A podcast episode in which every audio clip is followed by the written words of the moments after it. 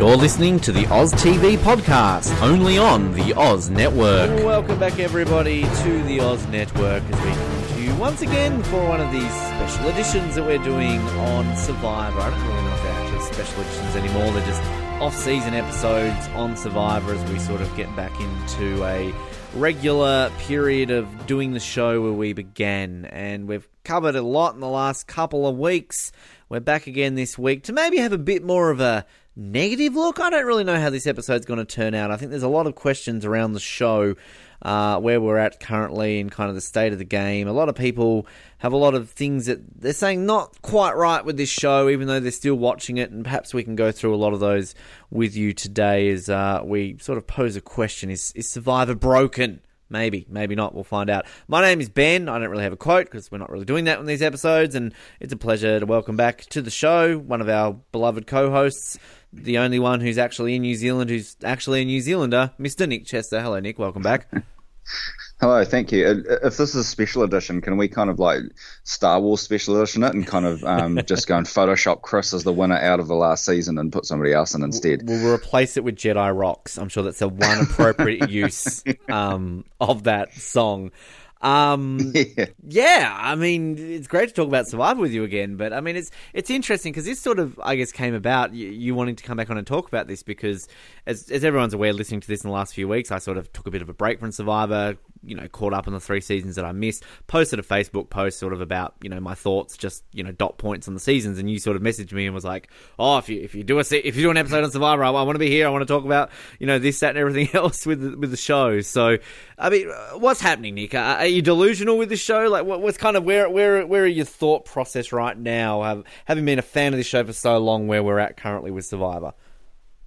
Yeah, I feel like that quote off uh, um, one of the Spider-Man movies. I can't remember, but you know, like basically, if, if somebody told you this is going to be a happy little tale, somebody lied. Because yeah, I mean, I've, I've definitely got um, I've got some anger issues, which I'm just gonna I'm gonna use this podcast as therapy, really, to, to kind of get them out there. I guess, like I guess probably for me is I think you and I kind of took a bit of a break from Survivor at about the same time, like. I watched up through. I think you know, her Game Changers was pretty unimpressed with that. I thought it was just like you know, for we didn't need another All Star season at that time, and but we got one anyway. Um, and you know, it was an average season. It wasn't good. It wasn't bad. And I was just like, oh, I don't really need to rush back into watching this show. And uh, you know, had a lot going on outside of uh, you know, like in my actual real life. Um, and so I didn't pick up on 35 until it was probably about halfway through. And I thought, oh, I'll binge this and see if I like it. And I'm kind of glad I did binge it because the first half of, of season 35 is atrocious. Um, the second half isn't much better. And 36 is just a, like a season full of lost opportunities. Um, I think, you know, like 37 kind of got me back into it a little bit. I thought, oh, that was actually quite a good, good season of the show. And oh, I mean, last season, like just such a train wreck. I mean, the worst season of Survivor ever, I think. And you know, I think that's that. Some people might consider that a big call when you've got seasons like uh, Redemption Island and and whatnot out there. But at least Redemption Island kind of had a logical story, and you know, the you know, you could see why the winner won. And oh yeah, I mean, last season was just just so atrocious. It, it's it, it's, it doesn't even bear thinking about. But I guess that's why we're here. I think the issue I I find, and I'm sure you might feel a similar thing, given that we're both in similar positions, sort of catching up in the show how we did, is that you know in in binge watching so many of these seasons close together, there, there just doesn't seem to be much of a differential. Like I feel if you're a new fan of the show and you you know watched a, a, collection of seasons together, I feel like you could feel a difference between them. And like, you know, if you if you were to name me like five contestants from the last three four seasons right now, I would struggle to tell you which specific season they were on. And you know, with the exception of a couple of characters here, a couple of moments, it's just. It's, it's it's it's just a tricky time, I think, to, to really kind of show that ad- admiration of the show that we've obviously held for some time, and I, I, I, would agree with you for the most part what you're saying with a lot of, of those seasons. I mean, I I've said constantly I think I'm a bit more of a Heroes, Healers, Hustlers fan than most. But having said that, I'm not going to put it anywhere near my top ten. Um, and it's just yeah, I, I don't know. Like we, we live in this era now, don't we, where it's all about the theme. It's all about, you know, 527 different twists and advantages per episode. We're literally having to show a scorecard on the screen now next to a person's name to show what they've got and what they don't have. Uh, I mean, again, a show has to adapt, a show has to develop over time, but is is there a point where you think it, it develops too much and it's losing what it, it was meant to be in the beginning? Yeah, and I and like I, I, totally understand that that you know you couldn't just have you know 40 seasons of Borneo. Like you kind of do have to adapt and change. That's totally normal. And um, but I I would kind of take a little bit of, of you know umbrage with the likes of Jeff Probst who would who would say oh you know we just have to keep moving the show forwards and everybody wants these twists and things like that. And like I actually don't think that we do and I, I don't think the show would suffer if we kind of took a bit more of a relaxed approach to having to you know have twists every five minutes.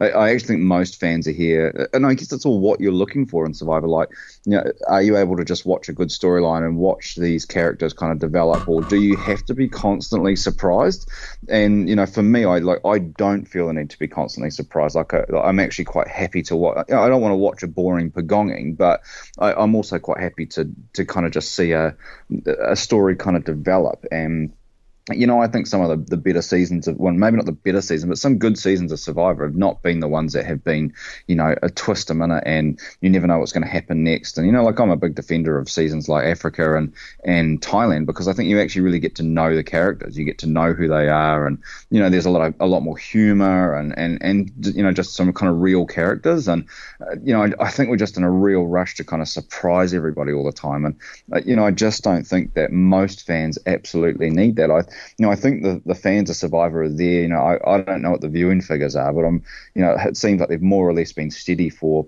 you know, like almost a decade now. Like they haven't really gone up, they haven't really gone down, which kind of indicates to me that you kind of got a solid group, and they're probably going to stay until the show's done now. So, like maybe we need to think about kind of what they're looking for rather than trying to constantly, because it feels like these twists are trying to like drag people in, and I can't imagine anybody who's like been around for the last 20 years and goes, mm, I think I'll give Survivor a go now. You know, like you're either in or you're out now. You know, like you're, you're not going to suddenly jump in at season 40 and go, I want to see what this is all about. Like you've you've had 20 years and 40 seasons to decide whether or not you want to watch this show.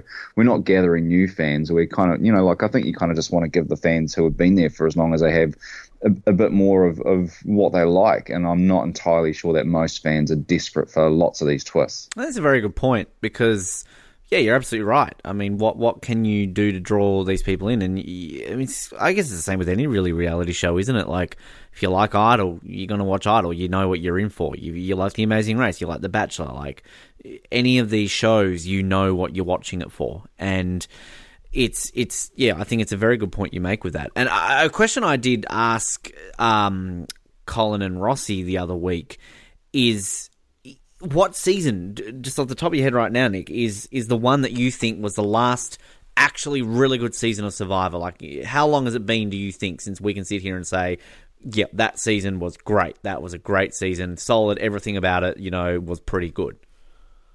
I, I, mean, I think probably, and I know um, kind of Cagayan came up in that discussion, and like I tend to agree with that to to a point. But I actually think Kaôh Rōng was a really good season as well, and and not because it had lots of big twists, and it, it, did have some of that, and it had kind of like I think the appropriate amount, but it was one of those seasons where you actually were debating the end, and that's quite fun. Like we actually had two characters there, you know, there were two kind of groups. You were either kind of Team Aubrey or Team Michelle at the end there, and you know, like everybody kind of had their the the player that they wanted to win, and um, you know, like there was a, there was lots to discuss when the season was over in a really positive way, and so I think that was probably the last really really good season. Um, you know, I think, and you're totally right that kind of almost everything that's followed that has kind of been so generic that you know you could swap something in and out, and you know, like I, I, I do think that that location is kind of important. I think, like, it, you, you, can really tell that we're just in the same location every season now. Like, you really, really can see that, you can feel it. And, you know, like, I think that there, I know it's hard to find new locations all the time, but I think that there would be a lot of value in kind of going to a few new places and actually marketing a season based on where you are because Koh Rong, yeah, I know it was a brains brawn beauty, but it was you know that first season in Cambodia, and you know there was a new a new look to it, a new location, and you know I think that that's really important, and I think some of the more effective seasons that we've had over the years have been the ones that have kind of blended location and theme together. Like I think you know, Pearl Islands is an obvious example, but um, even Palau, you know, like it's a, it's a really it's a cool location, but we also use that real military theme. Um, and you know, so I think we can we can actually get back to that. We don't actually just need to go, well, we're staying in Fiji forever, um, and we're just going to pump out these really generic themes all the time. I think location is really important, and so that's why I think that Koh Rong is is probably one of those last ones because it was one of the last ones where the location was kind of unique and, and different from from basically everything that's followed since. I mean, that's crazy to think, right? That was 32, mm-hmm. and that was the last time we've we've not been in Fiji, which is that's nuts. Now that we're coming into season 40, like we've had eight seasons on the same location, and I think that does start to take a wear and tear. You know, I do get the whole thing about you know, it, it's easy for production to be in the same place, and, and most most fans probably don't actually care, you know, like a tropical island's a tropical island. But I actually do think it's starting to show that we're just in the same place all the time, and you know, we might as well just buy a Survivor Island and market it that way, or and and that's why I think kind of location is important, going somewhere unique and different, and being able to tell that story a little bit more. Surely they're going to start running out of Fijian names to name these tribes after fairly soon. Well, it's almost like you could refer to it as almost like the Big Brother house house, right? Like, I mean, Big Brother's never a show about locations. It's just it, they're in the Big Brother house. Like in Australia, that was in Dreamworld. Uh, I'm sure in America, it's like on the CBS lot or something like that. So, yeah, it, it has become very much like that because.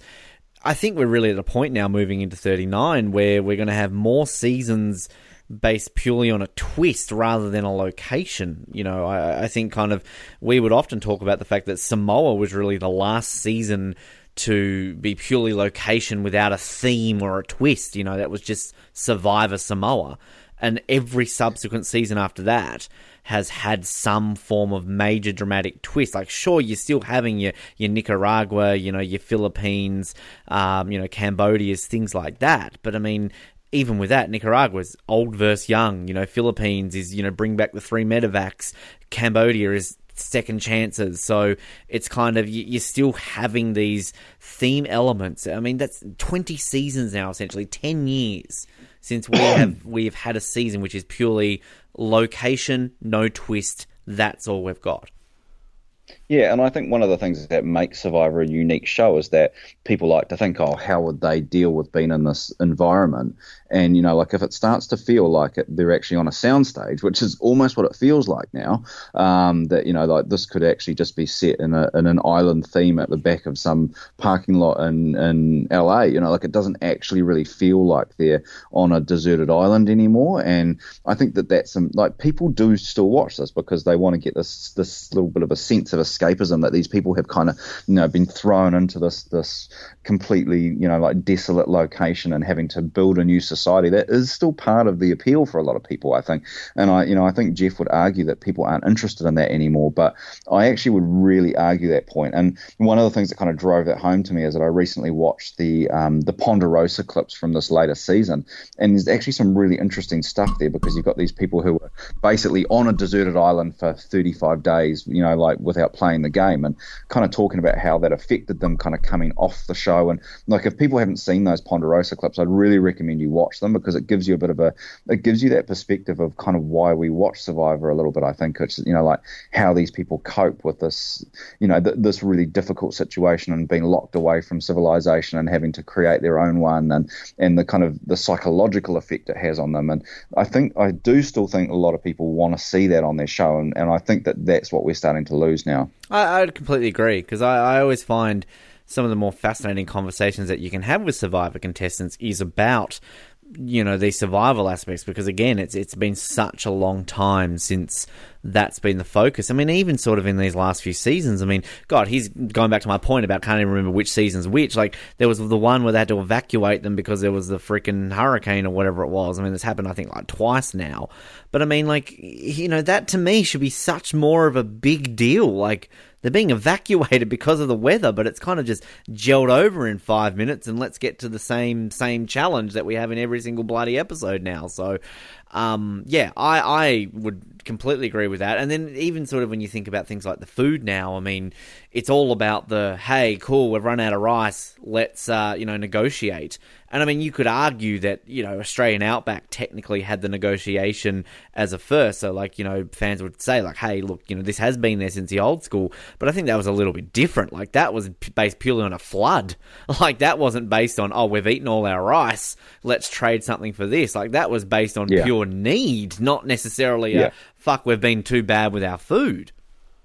Yeah, yeah, absolutely, yeah, and, and you know, it, I guess I could be wrong. I, you know, people could just be watching this purely for the strategy, but I think I think the strategic and you know the blind sides and all that they actually have no meaning if you don't have any real feeling for the players out there. And I guess that's another one of the big issues I've got is that I don't think that the show is really treating these players as you know these kind of interesting characters that we want to invest in. I mean, you talked early on about you know you couldn't actually really name more than a couple of players from each of the last five seasons, and that's a problem. Like you actually want to have this group of people that you want to bring back. And, and if, you know, if we as, as viewers aren't really interested in watching them, then, you know, like it doesn't matter how fascinating the blind side is or how many idols they find.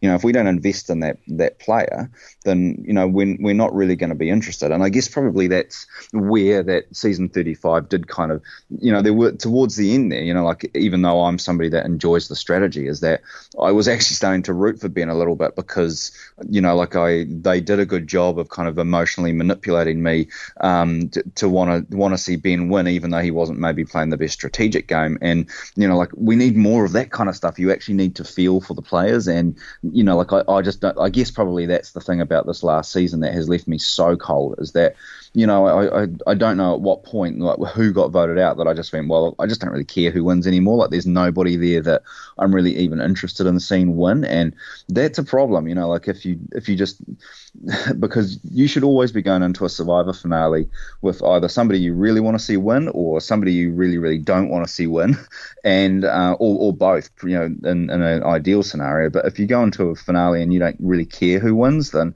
then something's gone pretty horribly wrong throughout that season. I think. Yeah, no, I completely agree. And I mean, look, last season had so many issues with it. I think kind of I had, you know, avoided every form of spoiler there was. And then, like, last minute I got spoiled on the winner, kind of like, ah, oh, fuck. But I, I, when I was watching it, I don't even think I realized who Chris was until about three episodes in. I'm like, oh, hang on a minute, I'm meant to be keeping an eye on this Chris guy. He wins, right? Um, and then, sort of, by the time you realize who he is, he's getting voted out. And then, when they come back, what halfway through, and um, Devens gets brought back in the game, I'm like, going, hang on a minute, how does Nick win this game then? And it's just, it was just so all over the shop and everything. And then even like one of my biggest gripes of the whole thing is that you know at the end of the day, if Keith and Wendy hadn't have left the island, then everyone's going to be a jury member, and like you got to earn that. You got to earn to be a jury member. Like that's that's just a little thing that you know. Jeff Varner, I think I said this last week. It must be spewing watching that, going like, I just had to show up that season. I'm on the jury. Like it's just, yeah. I mean, God, this this could be just a whole Edge of Extinction episode, really. But I mean, God, it was terrible. Yeah, I, I guess probably that there there are just so many issues with that season. And, you know, like I've tried to to step back and um, you know that joke I made about Chris at the start of, the, of this episode was was probably not in, in, in good form because um, you know I think it's really easy to go oh, well you know Chris is the worst winner and um, but I mean he he didn't do anything wrong. You know he True. he basically won he won the game under the the scenario that was available to him and he made the very best out of a bad situation. But you know like and you know Wardog had that line which you know Jeff absolutely loved because it kind of you know gave him credit at the end, which was you know don't hate the don't hate the twist, hate the player or whatever the hell he said, and that's just such bullshit. The twist was awful, and you know, there's no getting around the fact that you should not have somebody that was you know out essentially out of the game for weeks on end that's able to win it like that. That's an absolute mockery of what this game's about. And you know I remember with my thoughts about Redemption Island is that I always had issues with that. That you know basically you shouldn't be able to to bypass the, the major part of this game, which is actually, you know, that whole thing about in order to win this game, you have to walk that really fine line of voting people out, but getting those people to then turn around and vote for you at the end to give you know reward you for voting them out, and that is the hardest part of of Survivor is actually getting people that you have betrayed to ultimately reward you for that betrayal. And you know, like Edge of Extinction just completely negates that part of the game. You know, like Chris didn't have to do any of that; he just had to you know make the most of the last couple of days. Like he barely voted anybody off, um, and you know these people all just liked them because they they were just having a, a fun time on the well, not a fun time probably, but you know they weren't actually playing the strategic part of the game, and so like he was able to bypass the the kind of the outplay or, or outlast part of the game, whatever you want to talk about it, you know. But to me, the most important part, which is that social dynamic of actually voting people out and then getting them to reward you for it, he didn't have to do any of that, and to me, that's a that's a pretty massive problem with the theme. I'd like to think that Survivor has learned something from that, that, that you know this is just something that won't stand in the future. That people are going to turn off from this if you know they feel that you know somebody's able to bypass the, the you know the most important aspect of the game. But who am I to know? You know, like I guess if that had been Joe instead of Chris and Joe had won the game in that way, is that there's probably a big portion of the fan base that would have absolutely loved that. So so who knows really? You know, like I might be off off base. Some people may have absolutely loved that, but I haven't heard a lot of people you know, really, you know, really anybody who's thought, oh, that was a good way to to end that season. Well, it was like back in Pearl Islands, wasn't it? Like it would have been if Lil had a won, you know, how would have been? It would have been a much different reaction, obviously, back in season seven to you know twenty eight, uh, thirty eight. So yeah. Um, yeah. I guess I guess the, the difference there is that at least at least you know Lil and Burton had to be voted back into the game by True. the other people that that got voted out. And I know True. there's a whole story around Lil actually was so annoying that she got voted out of the outcast and you know back into the game. So I know that that kind of doesn't work either. But you know I think that there's at least you at least have to have some kind of social skill and all. And you know like I think if they did that on Edge of Extinction, if they went well actually we're not going to have a challenge. We're actually going to have you guys at the end of the you know the 35 days is you're all going to vote, and whoever gets the most votes is going to come back into the game. And I think suddenly Edge of Extinction takes on a, a whole new purpose where you actually have people who are having to still play those politics, but in a different way on the game. You know, like, and I think that that would have been an interesting dynamic. But to me, this is probably one of the big problems with Survivor is that they, at the moment, they take like kernels of good ideas and then completely fuck them up. Um, and you know, like Ghost Island is a perfect example of that. Like, what a cool idea of like having you know all these these things from the the past of Survivor and bringing them back into the game, and it was completely just like not used properly. It was like just such a missed opportunity, and it's not one of those things that they can probably do again. It was like a once off, and they completely fucked it up. So it was just like to me like a really lost opportunity to do something cool. I'd agree with that too, because I mean, I'd probably say out of the last three seasons, I hated Ghost Island the most. Um, but it, it also, yeah, I agree with that theme. Like, it, it had so much potential, and it's cool to like have these, you know, moments where it's all of a sudden like, here are James's idols. Here's, you know, that fucking stick from like, yeah. things like that. Like, yeah, great. Um, but I mean, save something like that for season forty. Like, you know, like yeah. have something of you know because heroes vs villains and all stars both sort of touched on that, didn't they? Of revisiting the past. Micronesia, I think, did a similar thing too, and that kind of you know we lost that when it came to Cambodia and Game Changers because it was just you know boom, that's you know it's a returning season, whatever. So I really do hope in season forty as this kind of you know twentieth anniversary celebratory season that we do bring that element back into it because I think that's important. Like going back to what you're saying about the fans and this this sort of you know stable viewership is that there are loyal people who have watched this show from the very beginning. I mean, you seeing that all the time now with these players. Like I started watching it when I was this age, this age, blah blah blah, and it's it's kind of you know it's all well and good to reward the younger viewers because uh, I mentioned this last week. I feel like there's a lot of this is swaying towards kids watching this show now because Jeff is very quick to emphasize the kids watching this show. But, like, yeah, you have people watching this show since day dot who would love callbacks, who would love these things to celebrate 20 years of the season, of the show, sorry.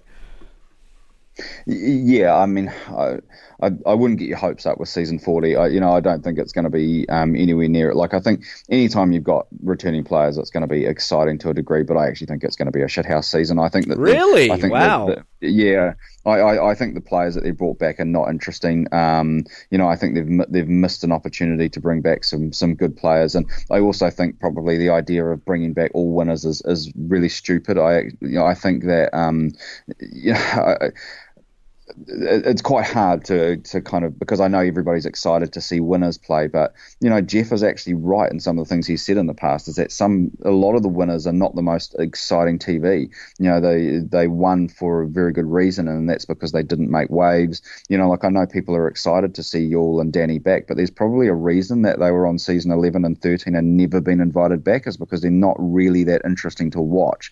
And you know I know that's kind of hard to hear for some people who have grown up thinking these people are heroes, but they're ultimately not going to be great TV. I'm sorry to say it. Um, and, you know, like I think, you know, you think about any of these past All Star seasons, and what have they all got in common? Well, they've actually really utilized players from the last two or three seasons. You know, like you think about all, and we're not going to have any of them. So we're not going to have we're not going to have anyone from 38 or 39, and maybe even after ripping shit out of some of them, like who do we want to see back from the last couple of seasons? Well, I don't want to see I don't want to see Nick and I don't want to see Wendell. I want to see Dominic. I want to see um, Christian. I want to see Rick. You know, like those kind of players who are interesting TV. Chrissy. You know, those are the people I want to see back. And you know, they've just missed a golden opportunity to kind of bring back some of the best TV from the last couple of years. Instead, they're going to bring back the winners who weren't really that interesting. And so I can guarantee you that before season 44, we're going to have a second All Star season so that we can bring those players back. So like this this is the whole thing. Is that it just doesn't feel very special to me. It just feels like, oh, okay, well, it's season 40, so we're going to bring these guys back. And actually, I just don't think some of them should have been brought back. You know, I think, you know, Kim's a great player, but she's not great TV.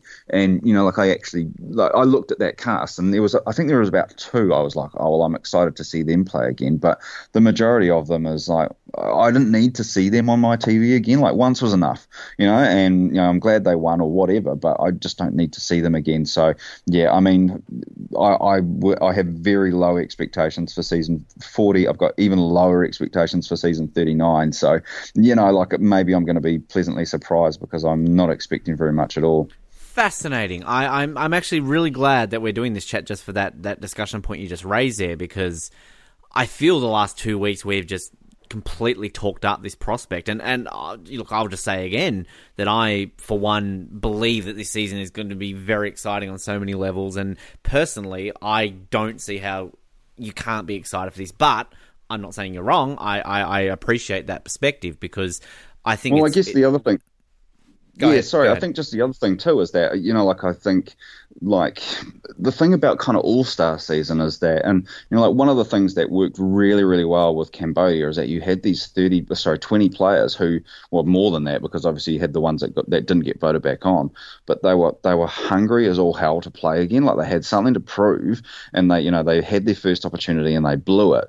And like you can't tell me that like that Parvati is like banging on the door to play Survivor again. Like her, well, her life has moved on, and I, I, just can't imagine that she's got the fire in her belly to go back and play Survivor again. Like this is a this is one last kind of you know it's a last golden goose, one last paycheck for some of these guys to kind of and you can't tell me that that um, the reason that Rob and Sandra are on 39 isn't but some sweetheart deal, so that you know they said oh well, do 40, but we want you know a season under our belt first, um, where we will be the stars of the show without any chance of being voted out. Like it just feels all too, you know, like nice for them, you know. And like I just don't think you're going to have this kind of cutthroat game that a lot of people are expecting. Like, you know, these guys are also they're not going to see it coming. They're used to, you know, they've all played a winning game, so they haven't played. Well, lot, some of them have, but most of them have not played a game where they've lost and and and been blindsided. And I just don't think they're going to be playing in the kind of cutthroat game that people who have lost will.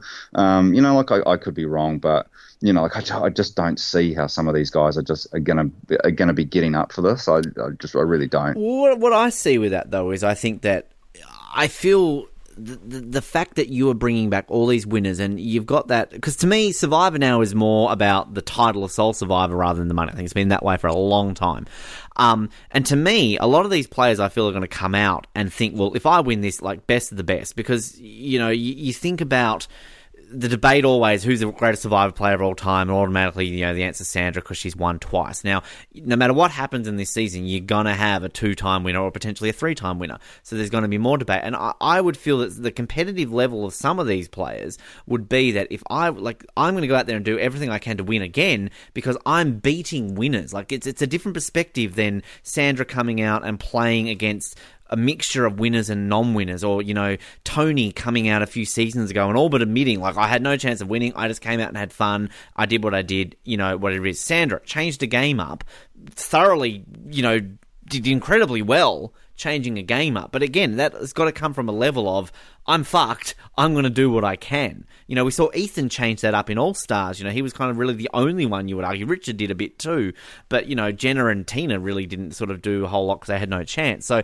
to me, I I think we're going to see a lot of surprises with this because you know we could definitely have these people with that competitive nature, and I definitely agree with you. I think kind of there's got to be a sweetener in it, particularly for like Rob and Sandra. Like you know, and you look at someone like Rob who is going to be out there for you know 78 days potentially, and with Amber too, half of that they've got you know 38,000 kids out there to be looked at. You know, it's kind of there's got to be a lot of sweetness in there for them to leave their kids at home for that long. So they've got to pay a babysitter for a couple of months. So I was going to say you, you, might want to rephrase that. I think they've got kids to look after, not be looked at. But that too. Um, but yeah, like it's it's it's got that level. Like absolutely, I think that this could be a massive fizzer. We could be looking in. I mean, all stars. Everyone, ninety nine percent of people, one the one percent, um, argue that that was a complete waste of time. Like with all that hype with all that excitement, and it turned out to be a dog's breakfast. Again, I don't agree with that, but for the majority, that's what they say.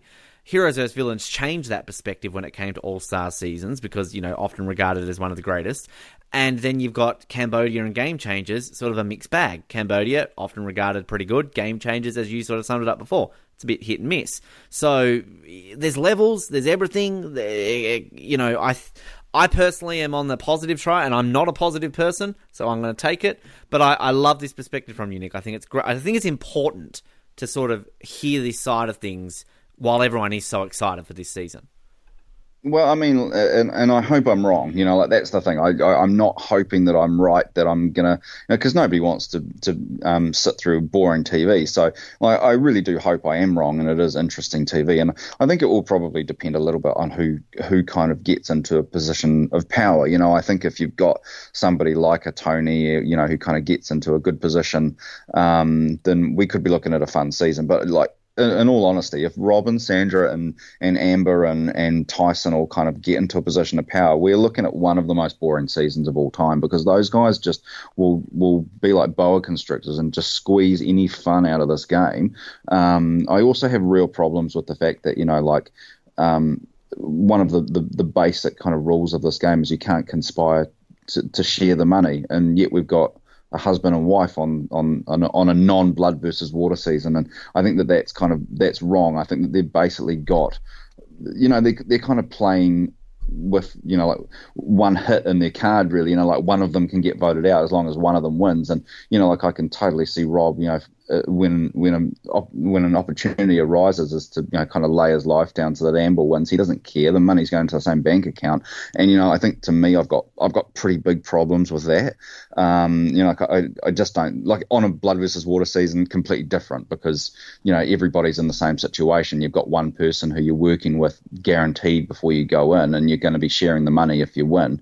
Um, whereas you know this is a different situation altogether, and look I yeah, I guess I'm getting a little bit conspiratorial, but like I, I really do think that Survivor would absolutely love it if Rob or Sandra won the game, and so it just already feels to me like the deck has been stacked in their favour, and you know maybe not absolutely deliberately, but you know it would make a nice little narrative if one of those guys came back and won the game, and so yeah, I mean I've got some real concerns about where we might be going with this season, and I, I guess probably with any All Star season is that it, you know like it's it's fun, but the stats don't really count. It's a bit like an All Stars game of you know like football or whatever. You know, like it's it's fun to see these guys clash with each other, but it, ultimately determining who's a good player of the game, I think it's completely you know like things are not even as they would be on an on a regular season. You mentioned there was maybe like two that you said you were excited for. Who are those two that you're excited to see come back? Oh, I think the two that I'm really in, interested to see how they'll play on a second game are Natalie and Denise. I think, like, I think that they because I think that they are, are, are very interesting players. Um, I think Denise be really interesting to see how Denise is in a situation where she's not got her life on the line every three days. Um, you know, and I, I, just think Natalie is a is a criminally underrated player. I, and I think San Juan del Sur is one of the best seasons seasons of Survivor, and I won't hear anything otherwise. It is it is a phenomenal. I'm in that club with you, Nick. I mean that club. Yeah, and, and and I you know I think for for three episodes in the middle, which is the you know the the two after the swap, and then the the Julie quit episode, if you can just take them out, suck them out of the middle, and everything else that happens on that season is is phenomenally good TV. And when you kind of get back to you know like good you know good characters, um, fun characters to watch. Um, you know anyone from Natalie through to you know Jeremy obviously, but even your Jon Misch and your Missy and, and you're like just so many great characters on that season. And um, you know I think it kind of gets a little bit written off when it, it is a, a, really good season. So to see the winner of that season come back, I think is really exciting. Um, you know, and I I just I love the whole thing about you know that her twin was the first one voted out, and you know mm. so that whole theory that a lot of people have is that you know that on on a given day any winner could have been the first one voted out and any first voted out could have been the winner. You know like you can actually see that in, in real time happening on San Juan del Sur. So I think those are the two I'm probably interested in seeing them come back again. But I guess like the thing people forget about the season is that you know we've all got these players that we've idolized over the years and we've talked up as being the best, and all of them are going to have their records demolished. You know, because some only one person can win this season, right? So you know, like if Kim doesn't win, well then suddenly is she not the best player anymore? You know, like I, I think there is so much more to lose from having all these players go out and have their records tarnished than there is from you know some one person getting to win it. Um, and you know, like a, uh, you guys made an interesting point on the other podcast about the you know that group of players who have played once and won once. Um, you know, I think there's a lot of uh, in terms of reputation, there's a lot to be gained from sitting on the sidelines and watching these idiots all take each other out, and and you still get to claim that you've got a hundred percent winning record. Mm, yeah, no, it's this is the thing I've said in the last few weeks as well. Like for, for people like us who sit here and waste our lives debating over a reality television show, it gives us lots of content uh, pre-game and post-game because uh, you know think about rankings and things like that. And as you're just saying, well, like, and... is it worth the wait of, of discussing a, a season like this versus prior to you know them playing this season? Yeah, and I mean, like for me, I guess you know, like I've always been of the opinion that Kim is one of the best. It was probably the best player of all time, and I think my feeling is there that you know, like you could put Kim into a simulation, you know, and play you know a hundred times a Survivor, and she'd probably win, you know, like sixty of them, and she'd probably make the final five, you know, the other kind of thirty-five times, and there'd be you know five or six times where she might get voted out pre-merge, um, and you know, but this could be one of those five or six. You know, like it, it could happen, um, but I, you know, I would really hate to be in a situation where I've got to try and argue that Kim's a phenomenal player, and somebody goes, "Yeah, but she was voted out fourth in some ridiculous All Star season." You know, like to me, that's just it's crazy because you know, ultimately, you know, some people just things shit just happens sometimes, and yeah. you know, like good players just end up in a bad situation, and you know, like I mean, do we hold it against Tina that you know she was the first voted out in All Stars when you know the context, you know, you've got to think about the context around that season is that everybody agreed, oh, well, the winners are going to be targeted first. So, you know, like I, I think we think too much sometimes about this is a show about stories and about, you know, it, it should be about characters and stories and, and, and that kind of thing. And, and it has become a bit of a, a, a, almost like a sporting contest now that we, we think about the stats way more than we think about the story. And actually, I think, you know, without sounding too much like Penna, you know, it is about, you know, who's got the best story and, and that kind of stuff. And you know, that's what that's what's kept me watching for 30, 38 seasons. But as we start to move into where it's all about the stats, that's probably what's going to start turning me off. Now, I want to get into some of these listener questions that we haven't covered in the last couple of weeks in just a moment. But of course, I, have got to bring up Survivor New Zealand just because, you know, we're here. You're a Kiwi. I'm living in New Zealand. Doesn't really count for much. But um, obviously, it, it, doesn't seem like this show's coming back. I, I, don't know if it's on a break or if it's, it's been cancelled. It's sort of, there hasn't really been an announcement as far as I know. But um, do, you, do you, first of all, were you surprised that it came back for a second season? And on the current status, do you think it will ever return? Um it's an interesting question. I mean, I, um, I mean, because we we covered season one, and um, you know, it had its fun moments in terms of it being a bit of a novelty of the, the first time it had been done in New Zealand, but it, it wasn't a great product in terms of the entertainment value, but in terms of the, I guess, the quality of the show, it looked amazing. Like it really looked, you know, like a like Survivor. Like it didn't look like it was cut price or anything like that. And um, you know, up front, I haven't actually watched the second season just because I just I purely didn't have the interest. And um, I, I, believe that it was a better season. I like the I, I do like the fact that they went somewhere unexpected. They went to Thailand and, and they didn't go to season five Thailand. They went to a different part altogether. Um, which just goes to my point that you know like location is still really important. Um, you know, so they they did take a bit of a risk there, and I think they went to a much more traditional, you know one sh- one episode a week, one person gets voted out you know, narrative. Um, because I guess one of my problems with season one was that it was a bit like the Australian one, where you're getting multiple episodes a week, and you know, like it was forty something episodes, and there was just a lot of TV without people getting voted out. And to me, I think Survivor works best when it's one person getting voted out at the end of each episode.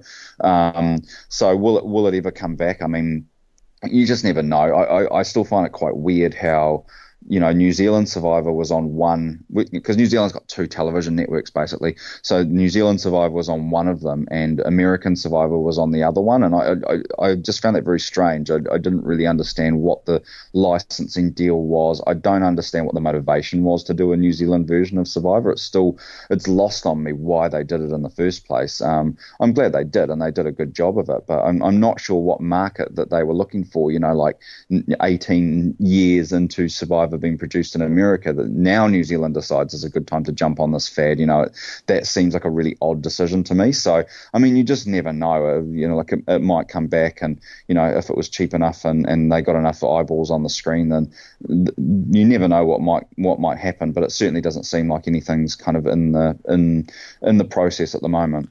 It's interesting uh, on Twitter. There's a account I follow. He's like I don't know if it's he or she. I shouldn't just automatically assume it's a male, but uh, there's an account where basically they're a huge Matt fan and kind of just it's just a ridiculous amount of tweets every day. They tweet about how amazing uh, Matt Chisholm is. it's, it's, it's, actually because like, Matt plays along with it. Like Matt's always liking it and retweeting it and all this sort of stuff. So and like I had a couple of people, it might have been reflected in some of these listener questions we haven't gotten to, sort of mentioned to, to me, like Ben watched Survivor New Zealand. The second season was great, so um, yeah, I, am I'm, I'm looking forward to watching it. Just again, as I've said plenty of times, it's the one that I've remained unspoiled on. So um, right, yeah, it's, well, it's, I, I mean, gives it what, a unique. What experience. I will say is yeah, I mean, I haven't watched season two, and um, but what I will say is that I'm really thankful that they did it because you know I got to go to a Survivor finale, and I know it was a, the New Zealand one, so it's you know nothing like the American one, but you know I can say I've been to one, and and that was yeah. a fun experience, and and you, you went know, to the premiere thing to, too, didn't you? Like yeah, I got party. to go to the premiere party and, and meet Matt, and, and that was really cool. You know, like I'm I'm not really somebody that loves to kind of track down Survivor players and get a photo with them. It's it's just not an interest of mine, um, but it was cool to meet Matt, and it was cool to be in that room and watch people see a live episode of Survivor because when you kind of live all the way out here, there's not a lot of people who kind of I know day to day that watch the show that I can sit down with every week and, and watch Survivor in real time and watch people's reactions. So getting to see that was was cool.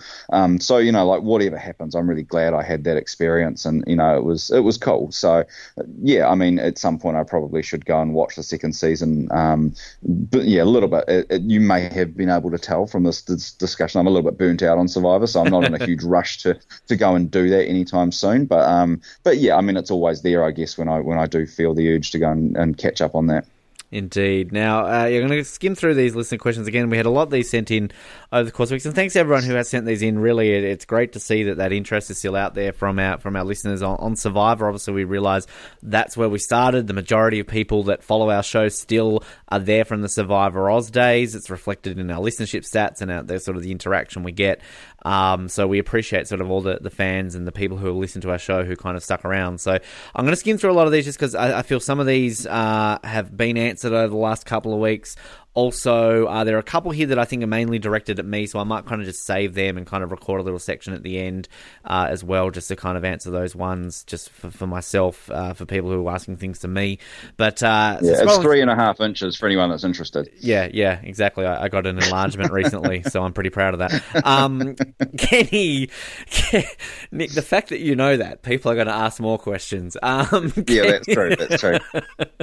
we do live on separate islands now. Like we're a lot closer closer than we used to be. Same country and all, but still a you know. Um, Kenny says, has Rick Devens placed himself as one of the most ent- entertaining players? In the last five years, well, I mean that's not really not that hard, is it?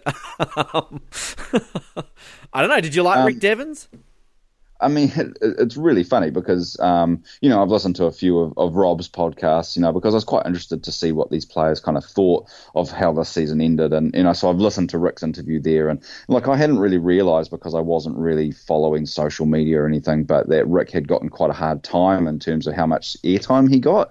That, you know, like, there was a lot of kind of blowback on him about like why are you getting so much airtime? Like he's got anything to do with that which I find quite weird. Um I you know I think he's a he's a really interesting player. Um and you know like I I, I really you know, I, I like that he kind of came back and realized that he had to play, you know, put everything into it to try and win. You know that he'd been given the second chance and he had to make the most of it. So, um, you know, I, I I did really like him as a player. I mean, personally, if you were going to say, hey, you know, gun to your head, you can have one player from the last five seasons come back on the show. Like for me, I probably want to see Christian. I really like Christian from from season 37. Um, I'm, I can not bother calling them by their proper names anymore, so it's now just season 37. Um, you know, like he was somebody that I just found really quite fascinating to watch. Um, but I also thought there, there'd been some really good female characters over the last couple of seasons. Uh, like I really want to see Chrissy play again, you know, and I know that she was kind of a bit of a controversial player, but I think she was just like TV gold, and, and you know, I really enjoyed kind of watching her play the game. So um, while I may not have loved the season, there were certainly some players that I did really like, and you know, Devens would definitely be in that kind of top top kind of um, layer of people I would I would be interested in seeing play again.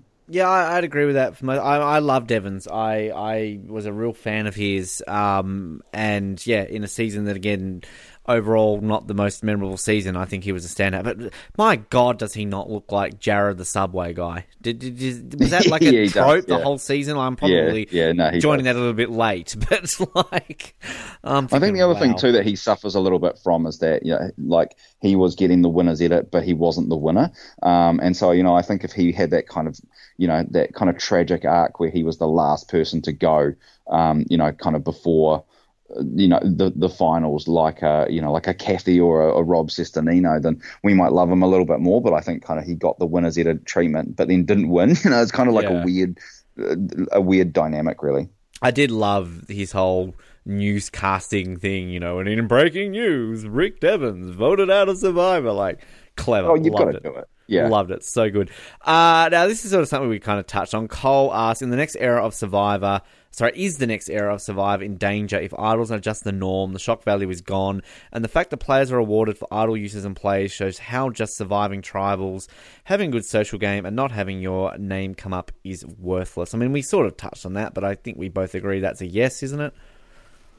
Yeah, I think so. And I mean, I think probably one of the things that if I was going to say, look, you know, if you make me Jeff Probst for the day and I get to make a few changes to the way that the show operates that um, would kind of make it better, as I'd immediately get rid of that fire making challenge at, at Final Four. I think that that's just stupid. But then I'd also immediately go back to a Final Two. You know, like I think those are the, the kind of things that, that kind of make the show more about the social dynamics because suddenly you can't start giving people a Final Four agreement. You've got to go back to a Final Two agreement.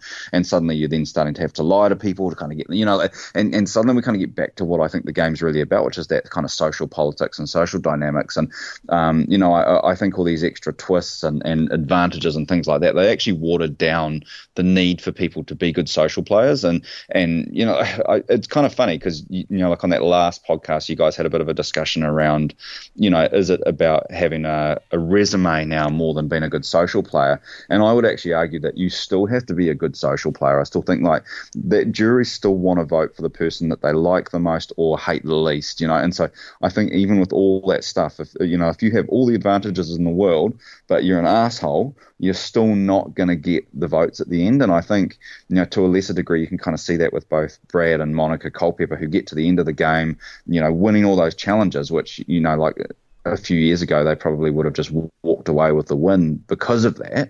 Um, but because they weren't the, the best social player, they didn't win. So, you know, I, I think that uh, being a good social player is still really important, but it's less shown on on TV now. It's all about who can get the most advantages or win that fire making challenge. And, you know, ultimately, I think that the, the stuff that actually wins you the game is just not really shown anymore. Um, that it's all about how you can, you know, navigate those advantages, which is a bit of a shame.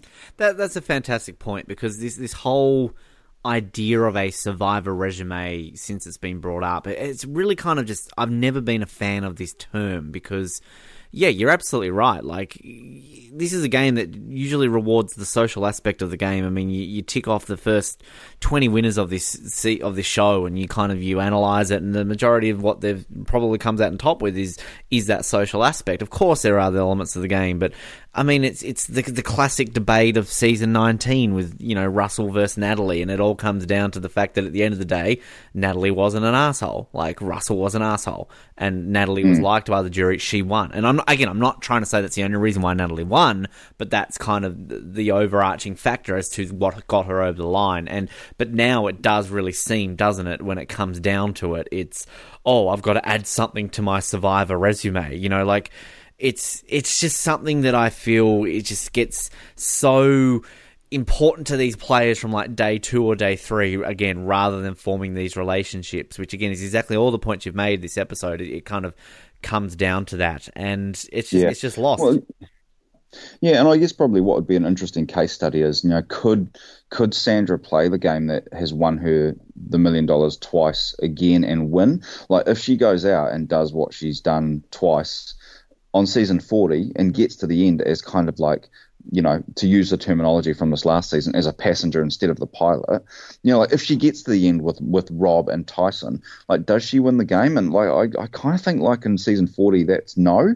Like I actually think she probably wouldn't get the respect now that maybe she did then. So I, I still think that the whoever is the most liked player of the last the, the final three still wins the game. But what makes you a likable player has potentially changed a little bit. Um, and part of being likable is actually shown that you've worked for that money, you know, and, you know, just sitting there and being a good social player is maybe not enough anymore. But I still, yeah, I still struggle with that because I still think if, you know, two two assholes who pull out all the idols get to the finals with a nice person who maybe hasn't. I still think that nice person has a good chance to win.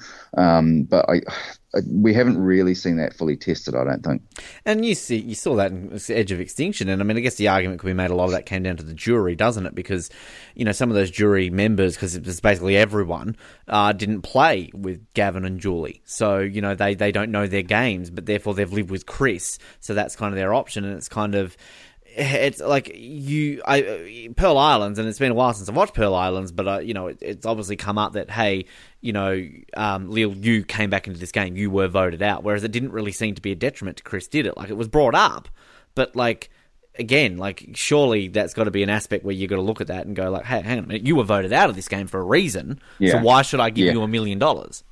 Well, I guess probably the difference there is that you know, like all the all the people on that jury, well, basically all the ones that voted for Chris anyway, had been through the experience with him. They had yeah, all been voted yeah. out, and they all saw that you know, you know, but for the grace of God goes me. You know, like I could have been Chris had I just won that challenge. I could have got to the end, and so you know, for their experience to have merit and to have been worth that 35 days sitting on that island, they had to reward the person who had been with with them through that experience. So I think Of Extinction is just always going to be that season with an asterisk on it. You know, like it's just going to be the one that we've got all these winners, but this one is just bizarre. You know, and again, just kind of going back to that cast for season 30, for season 40, like that seems like a golden opportunity to bring Chris back so he can actually prove that he deserves to be called a winner. Like, yeah. I think that's a really good opportunity to bring that guy back. And, you know, like, yeah, I, I think, I guess probably, I, I know I'm off on a tangent here, but I think like it feels like we lost the opportunity to have a couple of those X Factor winners, the ones that feel a little bit different from the rest, like uh, Chris,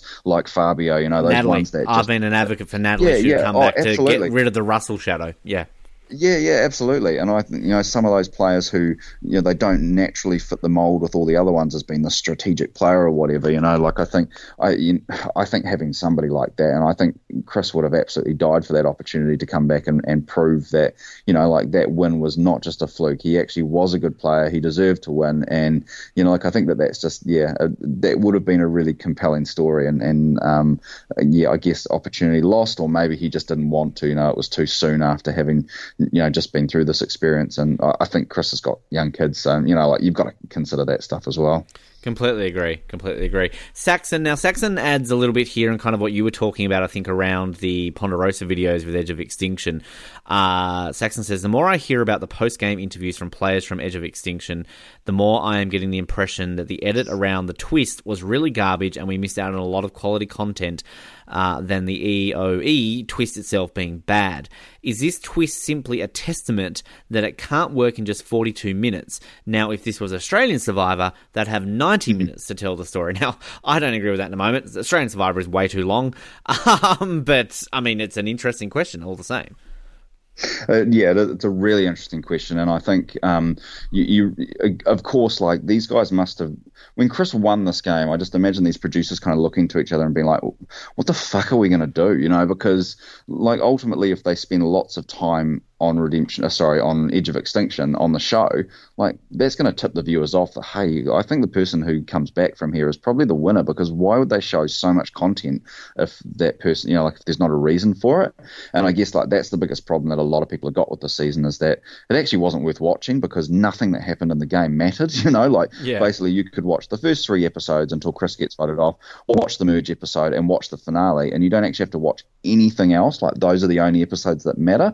And I guess if you reverse that, like if you had everything happening on um, Edge of Extinction, it would be like, well, you know, like obviously whatever's happening on, on in the main game doesn't matter because the winner is going to be the one that comes back from this game. So they they're kind of in a no-win situation. But I have no sympathy for them because they came up with a garbage twist. So it's their it's their own fault. Um, yeah. But but but yeah, ultimately, I think maybe there was an opportunity that they could have they could have played around with maybe having a you know like a, a twenty minute or thirty minute you know online episode every week, which kind of showed what was going on on on Edge of Extinction. I don't know, but ultimately, I just think it's a twist that doesn't work for this game. You know, like it's it, you, you know, and I you know, is it worth trying these things? Like I guess probably I would have been all okay with this if Jeff had kind of come out the day after the finale and gone, hey, look, you know, we we have to try things to keep it fresh. We've accepted that this actually didn't work, and you know it's not something that we'll be trying again. But you know you only find these things out by trying, and you know there's a real there there is really something to failure being a good teacher. You know, like you, you learn things by by messing up. But it seems like you know at least in public, Jeff still thinks this was a really good idea, and that's the bit that I'm really confused by. You you wonder if all the all winter season is like a, a monumental cock up and a terrible season. You wonder if he's going to come out and go, "I told you so." yeah, yeah, yeah. Well, that's right. Yeah, it's definitely possible.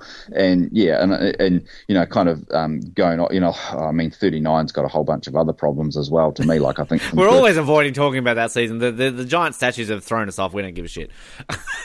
oh, but I mean, like, as, as I kind of spoke to you offline a little bit, is that I actually came up with an idea for a season you called did. Idol where everybody actually gets given one immunity idol before the season, you know, as the season starts, rather than because I think actually, you know, like the, the advantage thing is one thing, like people don't like all the advantages, but actually, I think what people don't like is a lot of the screen time being being given over to people looking for these things, like when we could be getting back to dynamics within the game. And so, you know, without plugging my own work too much, I, I still like I went back and I read it, and I still I still think there's some value to doing Idol Island in the way I I kind of came up with, but I think oh, I think if you're going to bring back two former players to give people advice on how to play the game, Rob and Sandra would not be the two, and not because they're not good players, but because because they're going to give you the same advice and they're going to give you, you know, the play it safe advice. Like I would much rather have Sandra and Tony out there giving advice because they're going to give conflicting information. You know, it would make much better TV. Um, so you know, I think it's the wrong two people to bring back, but that's a whole nother story. Um Yeah, I mean, it's a great article. I, I read that. It, all, you know, it's survivoros.wordpress.com. It still exists out there, people, if you kind of want to go over some of these um, articles with it. The, the one thing I'll say, and this, this, is, when I say a spoiler, it's a casting spoiler. So if you, if you don't want to know who's on the next season, by all means, skip ahead. I'm not going to give you a name or anything. I just, I read a list of like 10 of the people who have been leaked, I guess. The only thing that I'm excited for next season is that we have a Canadian and he just happens to be an ex NHL player. So we're finally ticking off all the four major sports in North America. You know, we've had the NBA, we've had the MLB, we've had the NFL. So finally we get an NHL player, and of course he's got to be a Canadian. So, but again, I'm still holding out for the Canada versus USA season because that's sells itself to me, but that's a whole other story. Uh, Lexi, um, sort of one directed to me, but I thought I'd still bring this up anyway because it's an interesting to talk about. Says, uh, rest in peace, Ashley Massaro. Ben, did you ever interview her? No, sadly, I never, never spoke with Ashley, but uh, yeah, very sad news that we had in the last month or so that um, China's Ashley Massaro did pass away, and I think that now sadly brings up our Survivor uh, contestants who have passed away, I think, to five now. So, um, yeah, it's a bit of a shocking news because obviously Ashley was still very young, wasn't she? That's very sad.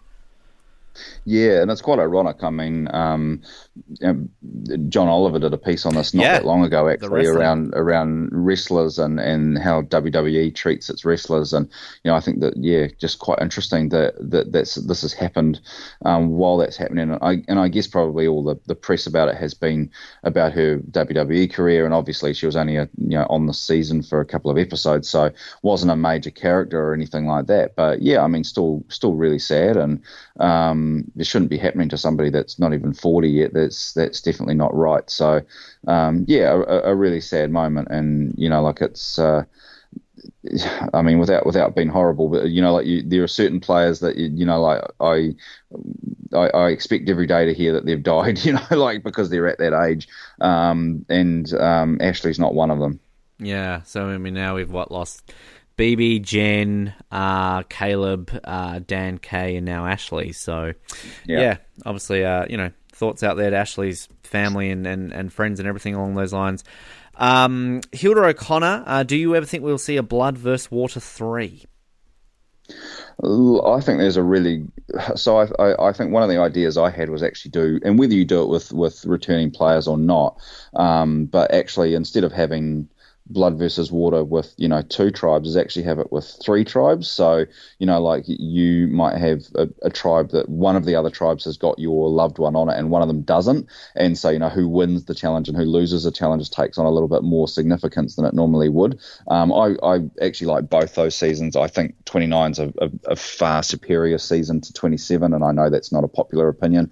Um, but I, I I do still think they're both really really good. I think like any season that's got redemption Island on it is, is not a good idea to me. And, uh, you know, I can see why you'd put it on 27, but um, I, I, don't think it's necessary. So I think it's an idea that's still got plenty of legs. Um, and, you know, like I think if we're maybe looking at a season that's going to have some of these returning players who aren't winners, um, coming back probably sooner rather than later, then that might be a way of doing it. Um, I think there's some, you know, maybe some some gold to be mined there. And yeah, I, I, of of all those ones that we've seen a couple of iterations of, I, I think it's probably the one that we're most like. I, I think we're probably likely to see Blood versus Water three before we see Fans versus Favourites three. Put it that way. I agree because I think for the most part, every time they do a second version of a season, it doesn't really turn out that well, does it? So, um, yeah, no, I, I, would, I would be all for a Blood vs. Water three. I think kind of a lot of people when it first started were like, "Oh God, that doesn't sound too good." But I think, yeah, we're pleasantly surprised. I'm completely on your side. I agree. San Juan del Sur is, is a far superior season. I think we were very much a San Juan del Sur advocate podcast when we covered it. So, by all means, um, yeah. Eric has sort of. And, and, uh, go ahead. Go ahead. Yeah, no, I was just going to say that. You know, I guess probably this is the thing, right? Is that you know, Survivor's had a lot of these ideas over the years where we've kind of written them off, you know, from the beginning and gone, oh God, that sounds that sounds like like absolute garbage, and then it ends up being quite good. Um, and you know, like, and so we've had to kind of we've kind of had to like eat our words a little bit. And um, I guess this is why Survivor feels like it may be playing with house money a little bit, is that you know it actually can't get anything wrong because you know every time the fans think something's a bad idea, it turns out to be good. Um, but I think probably they have um, you know overplayed their hand a little bit with season 36 and 38, especially that these are ideas that you know maybe they thought sounded good good, but were actually pretty rubbish. And um, you know, they're probably still coasting on these ideas that they thought were, were good, and and actually, uh, you know, everybody else thought they were rubbish, and they were actually quite good. And yeah, I think they've run out of steam on some of them a little bit. Yeah, because I mean, I when I was in the when I went to the finale for Game Changers and they had the uh, the whole heroes versus healers versus hustlers idea, I was one of many who laughed out audibly when they mentioned that name. like there were many fans who were like, "What the fuck?" Like it was kind of like, "Whoa, okay."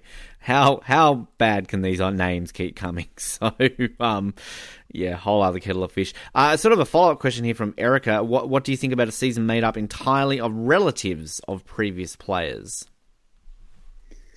I mean, it's as good as any idea, isn't it? I mean, it's um, I, and, and I think there's probably some interest there that you could, if we're going to start bringing back these players who can't be voted out, that kind of sit on the sidelines, and um, then you could potentially do that, right? You could actually have, you know, one of Rob's kids, and, and Rob sits on an island giving them advice, and you know, I think there is there is potentially some value um, in doing that. Um, I think we've already obviously tried that at least once with Brandon Hantz to, you know, you, you, results may vary depending on, on how much you like that season or not. But, um, you know, I actually think that was that was quite a good idea the first time around. I think in South Pacific it actually worked quite well. I think um, when he came back for Caramoan, that was quite clearly a bad idea, and Survivor should never have let that guy back on on the show for a lot of reasons, but for his own health more than anything else. And so I think we just got to be a little bit careful about how we do things like that. But I think you get the right people, it could it could definitely work. And you know, the likes of Ciera Eastin's a good example of you know like a player who you know has actually probably stepped forward, and and uh, you know many would consider her to be a better player than than her mum, who was the original player. So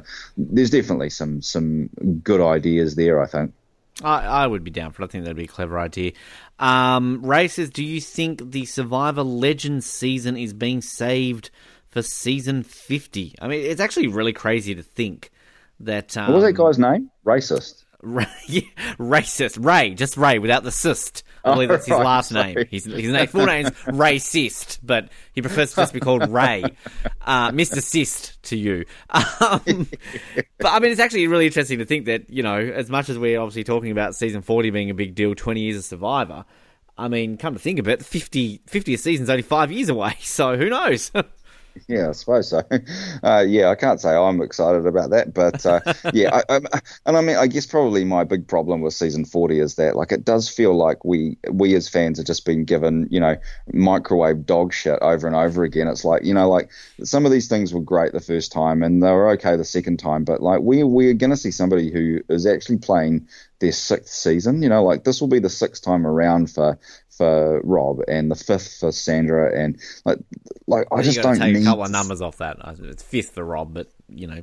We'll, well you know, like I get, but I guess thirty nine I'm counting as a full season because in oh, terms okay. of you know, although they although Fair they can't win it, um, you know, they, are going to be there for the entire season. So, you know, like basically they're going to be in our face and on our screens for that entire season. And, you know, like I, I just think like we, we just don't need this, you know, we don't, I, I actually just don't need to see I guess like it's like anything else. It's like all star seasons are great if they're not all the time.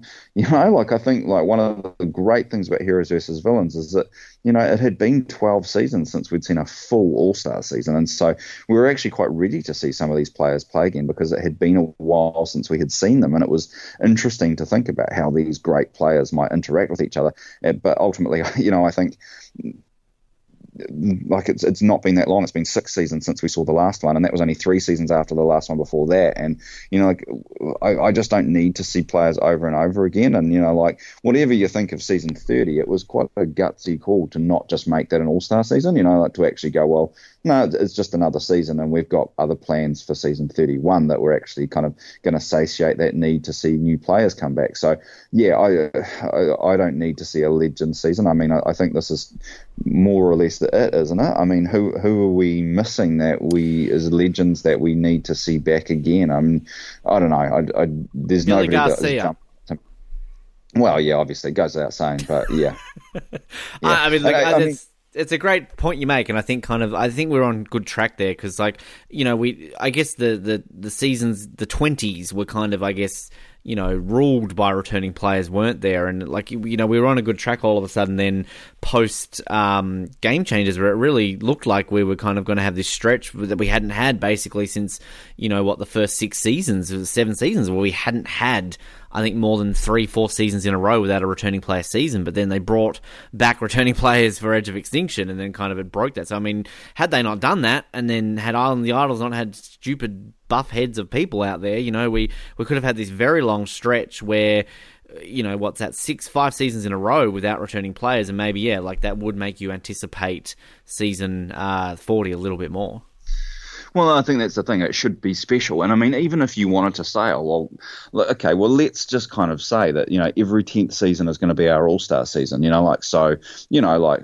obviously eight's a little bit different, but let's go, okay, so 20, 30, 40, they're going to be our All Star seasons. And so, you know, we're going to hold off on bringing those returning players back. You know, like, I think that that's not a bad idea, you know, and, and then you can kind of build up to it. I think, you know, 34 was just so unnecessary. And, you know, like, we just didn't need that. All, nobody was screaming out for an All Star season at that point, and I'm still confused as to why we got it.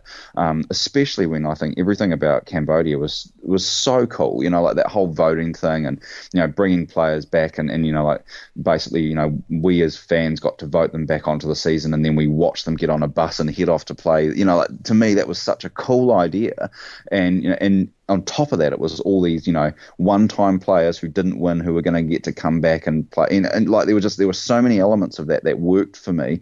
And then like literally 18 months later, we're shitting all over that idea by just bringing some of these players back again for a third or fourth time. Like I just, I just don't understand it. As much as I love Cirie, I just I didn't understand why we needed to see her again. And like it, it, it just kind of it just takes away from the, the the kind of specialness, I guess, of these All Star seasons. It's and I guess this is one of those funny things about season 39 it's like, what's the advice that Rob and Sandra are going to give them? It's like, well, you know, go out and do this because it doesn't matter because you know our experience is that you just get asked back, you know, if, you know, for another season in a couple of years' time anyway, and then you can have another go. You know, like it's yeah. just the whole thing is like it should be special, and you know, it, it just doesn't feel that way at the moment. It just feels like, well, we're just going to keep doing these All Star seasons, and to me, that's not that's not fun they were on track too. Like I think, kind of where they went wrong is season sixteen, and I'm not to take away from you know how good season sixteen was, but you know keep that cycle of every eight years, and you know obviously that was what the intention was meant to be, and keep that cycle where it's kind of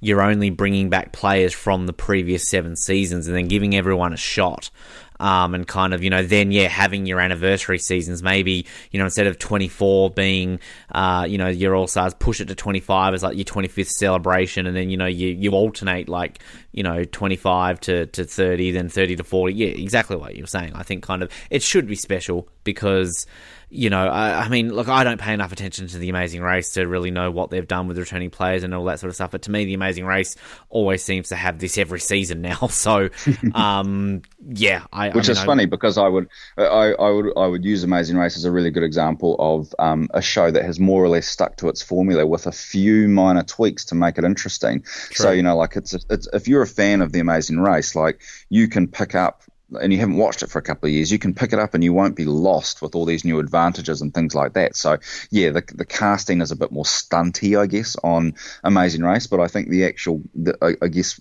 the integrity of the game structure is still much, much better than Survivor. Like, you know, I think Survivor is just, it's a completely different show now. Like, the rules and everything are just so different from what they were in season one, whereas I don't really feel that's the case with Amazing Race. Some of these ones I'm just going to skip through just because, uh, again, we've talked a lot about these over the last couple of weeks, particularly with sort of the subtle questions about the all winners seasons. Um, but just a few other ones here, which I think are kind of interesting ones to touch on. Uh, Kathy says, hearing talk from another listener on first boot season, this is from a couple of weeks ago, I'd suggest a first one out, opening the door for players voted out second and third. So not a first boot season, but just first voted out from a tribe. Oz Network, who are your picks? You can make up a cast uh, we're not going to sit here and do that, but I mean, I mean, look, I, I, I, I mentioned this a couple weeks ago. I would be an advocate for a first boot season. I think that would be an incredibly entertaining season. I don't think it was ever going to happen, but yeah, like if you were going to do something like that, they're going to come up with some form of gimmick, and you know, yeah, open it up to maybe first pe- people who've been voted off in like the first four slots. Don't include you know Tina's and Johnny Fairplays and you know returning players. Keep it purely to our you know one time players who have been voted out first. Maybe Francesca might be the exception there, just because she's been voted out first twice. But yeah, I mean, what's your kind of take on like a one of these types of seasons? Well, I think probably two or three years ago, I would have completely poo-pooed this idea and said it was, you know, it was stupid, and we, you know, like why on earth would you want to see Wendy Joe back on Survivor? But you know, I think that um, it's certainly no more stupid than bringing somebody back for a fifth or sixth time to play Survivor. Like it, you know, like it, it, it has a freshness element to it that that these All Star seasons currently don't have. So I actually am probably a lot more open to it than I was. And what's quite interesting is that you technically you could have people like RC on that season. You know, she made the merge, but you know that her tribe never went to tribal council before the merge. So you know she played 21 days, but she gets to be on a first one out type of season. So I, I yeah. think you actually have some you you have some quite interesting casting options there. Um, and, and yeah, so I think you kind of look back on some of those players and you kind of think, why on earth did they get voted out? And look, I, and I think seasons like, um, I think like Worlds Apart, where I think some of those real gold you know, characters that they were expecting to be, you know, good TV, all went quite early. You know, like your your kind of Vince Sly is your, your obvious example of that. Um, but also, um, uh, oh, the the first one voted out of the white collar tribe. I've forgotten her name all of a sudden. Um, but you know, like, yeah, um, yeah, yeah. Um, so so Kim or something. So Kim. Oh right, yeah, so, yeah, yeah, yeah, yeah. So cute, yeah, I think like somebody somebody who they probably expected to be this kind of like Jezebel type character, and it just didn't really work out. And you know, I think that you know there is some uh, some seasons like that where you think, I oh, actually like those kind of great characters that they had probably intended to to be the kind of next coach or whatever, um, kind of got just happened to get voted out earlier than they anticipated, and so they lost that great character. So I think that there is some real some meat on that bone that would actually make for quite an interesting season. I mean, we've got to have Sandy back from Tocantins, right? She gets as oh, long as she gets to, to, come back, then then uh, yeah, I'm all for it. And again, as always, hashtag bring back Billy. Just have to promote it out there because why not? um, now, just a couple more here. This uh, interesting one, which I did just have and I lost. Where is it? Here we go. Uh, the person's name's Latifa. Uh, cool. Uh, I wonder if she's a queen. Uh, I had a question I wanted to put your way, guys. I find it interesting that the male to female ratio for winners got lopsided around the exact time the hidden immunity idol was introduced. Seven of the past nine winners have been male. Before that point, it was roughly even 16 12 split. Well, if you were doing that by the hidden immunity idol, you've got to go back to Guatemala then, and I'd like to see the stats for that. But, I mean, it seemed to be a big discussion point, didn't it, in the last few seasons, that a lot of the, the female contestants were saying, like, oh, women never find hidden immunity idols, which I guess is true to an extent, but I, I also feel it's a, it's, I don't think that's really a gender based issue, is it, immunity idols? I mean, it's does that say that men look for them more than women? I, I don't know. Is there a divide there? I, I, I, really don't know how to answer that question because I think kind of was brought up a couple of weeks ago. And while it's interesting, I think I have to agree with I think what Colin raised, where it's kind of Survivor's not really maybe a game where you can kind of bring gender into the equation of the winner split because each season is unique in its own way, and any season on any given day, any player can pretty much win it. Yeah, I think it's a correlation versus causation thing more than anything else. That um, it just happens to be that you know immunity idols have come along and, and men tend to win the game. Look, I, do think there is certainly something to like I, I, I often think about that thing about that old saying that you know when a when a guy sleeps around he's a player but a girl sleeps around she's a she's a slut you know and I think there is some truth to that in terms of survivor that I think it's easier for a guy to be a manipulative Brian Heidik type player and get away with just being this good old boy who's who's you know just just having some fun out there and but I think if a woman does that she's seen as as manipulative and and you know like this Jezebel type character I think that that's definitely something and I think you know like older men fathers can kind of get away with playing a manipulative game. But you know, I always go back to the way Dawn was kind of treated on on Caramoan, and I think that you know that just to me, I that just felt like if she was a man, then the way she played that game would be okay. And so I, definitely think there is like I don't want to go down a sexism road because I just I, like I just don't I just don't ha- really have enough knowledge to to really start making those kind of claims. I just don't know enough, and I, you know I don't want to put myself in a position where I'm saying something without good knowledge to back it up. But I do think there is something to the fact fact that that men are given a bit more leeway to play the game in a, a, in a bit more of a freer way than potentially women are. But I think you're totally right that each season is its own beast, and sometimes women are rewarded for playing the game. I mean, you just got to look at a season like One World or Micronesia, where you know women are, are, are playing the game in, in, you know whatever way they want to and being successful. And we, but we certainly have gotten to a cycle where men seem to be seem to be dominating the game, um, especially towards the end. Look, I certainly think that there is something to this fire making challenge, which which kind of does doesn't help because that tends to be something that you know, Survivor still does have this kind of bit of a gender imbalance that the man is the one that makes the fire and that kind of thing. And you know, like I, I think that ultimately that that men tend to be more successful in that fire making challenge. I think when it's been a man versus a woman, I think is is Carolyn the only one that's that's actually won in a situation like that. I don't know. Um, yeah, but, good question but but yeah, I mean, um, I guess my long rambling point is that you know I, I think there are some structural things with Survivor that that kind of lean it more towards men, but I certainly don't think that that means that women can't win the game. But I do think that it, it maybe is a little bit harder for them to win at the moment well, statistically speaking, if you're a stats person out there listening, uh, you know a woman should win Island of the Idols because we've never had uh, a gender win, uh, same gender win five seasons in a row. So um, if a man wins, that's going to break that trend, and we'll have five winners in a row.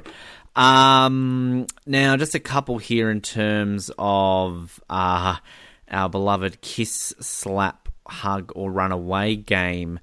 Now, one of these directed is towards Survivor New Zealand players, and the only one I remember of this is Barb. Um, so what? Oh, Barb! I'd forgotten about Barb. Do you remember Barb, JT, Dylan, Nate, Eve, D, and Hannah? You remember any of those? No, I, Oh, D D was the first one voted off the first season, wasn't she?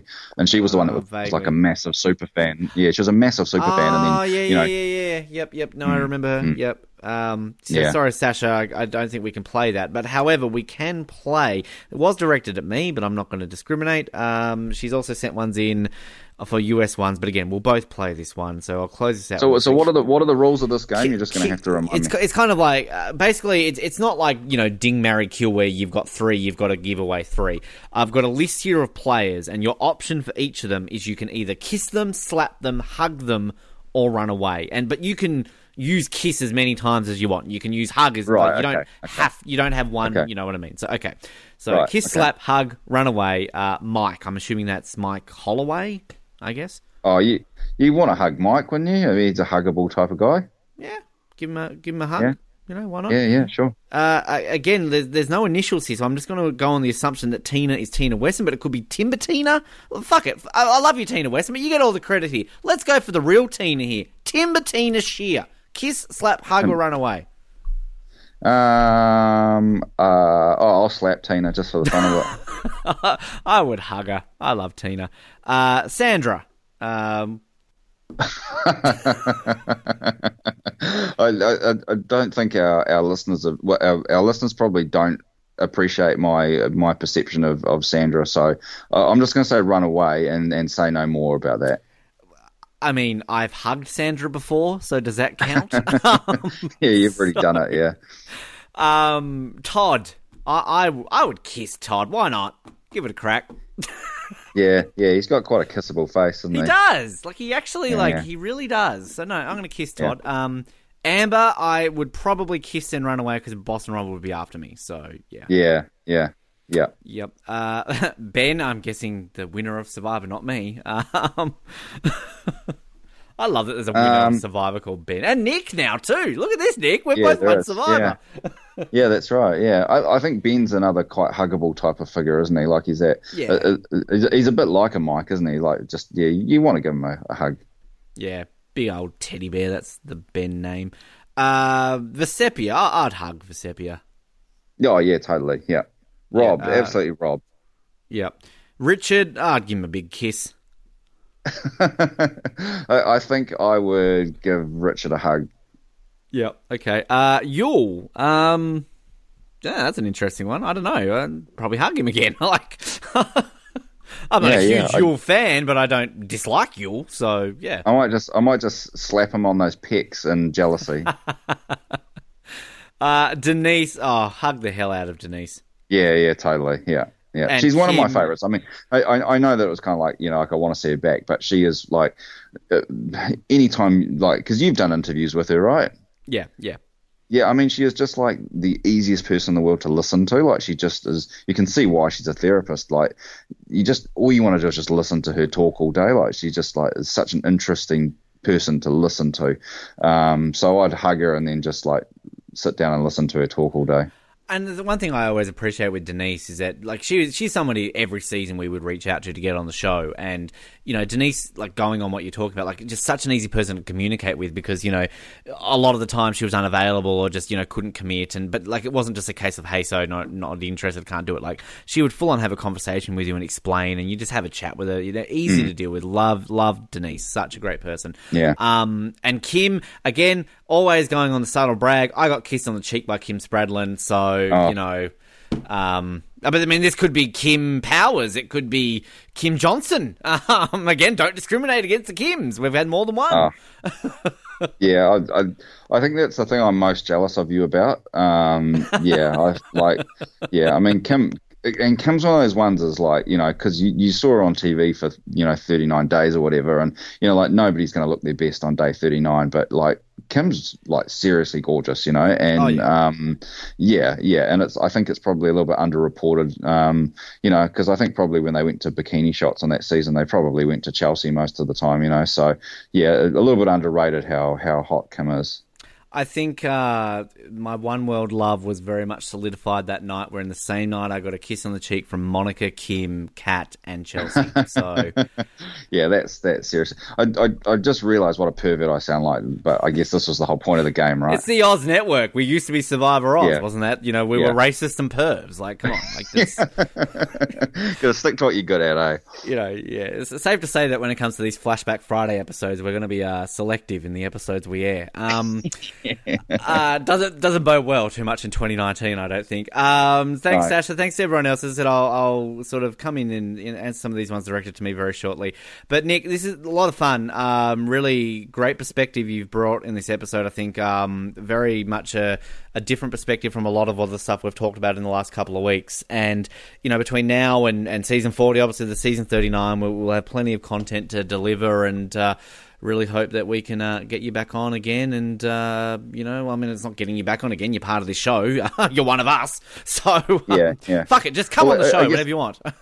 Yeah, well, I I guess probably just a couple of public service announcements is that like I, I do I do hope everybody doesn't um, isn't too depressed after listening to me talk. It it has been a little bit of therapy for me, and I think probably there's a few people out there like me who are a little bit frustrated, and not all all of you uh, do have a podcast you can come on and rant. So hopefully, I'm speaking for some people who are just a little bit angry, and I'm I'm hoping that you know in the next year or so that these two seasons can deliver more than maybe we were expecting. So I'm I'm really hoping that that people uh, don't think too badly of me for having a rant, but um, thanks for bearing with me. But I'd also say, like as you were saying, like most of our listeners are here for Survivor content. But you know, like if you if you are a fan of Nip Tuck and you haven't checked out our podcasts, and I really recommend you do because they they were a lot of fun to record. And you know, there's a hundred and what 106 of them, 107 by the time we did the the, the season recaps as well. And you know, there's a lot of content there, and and uh, we had a, a whole lot of fun doing them.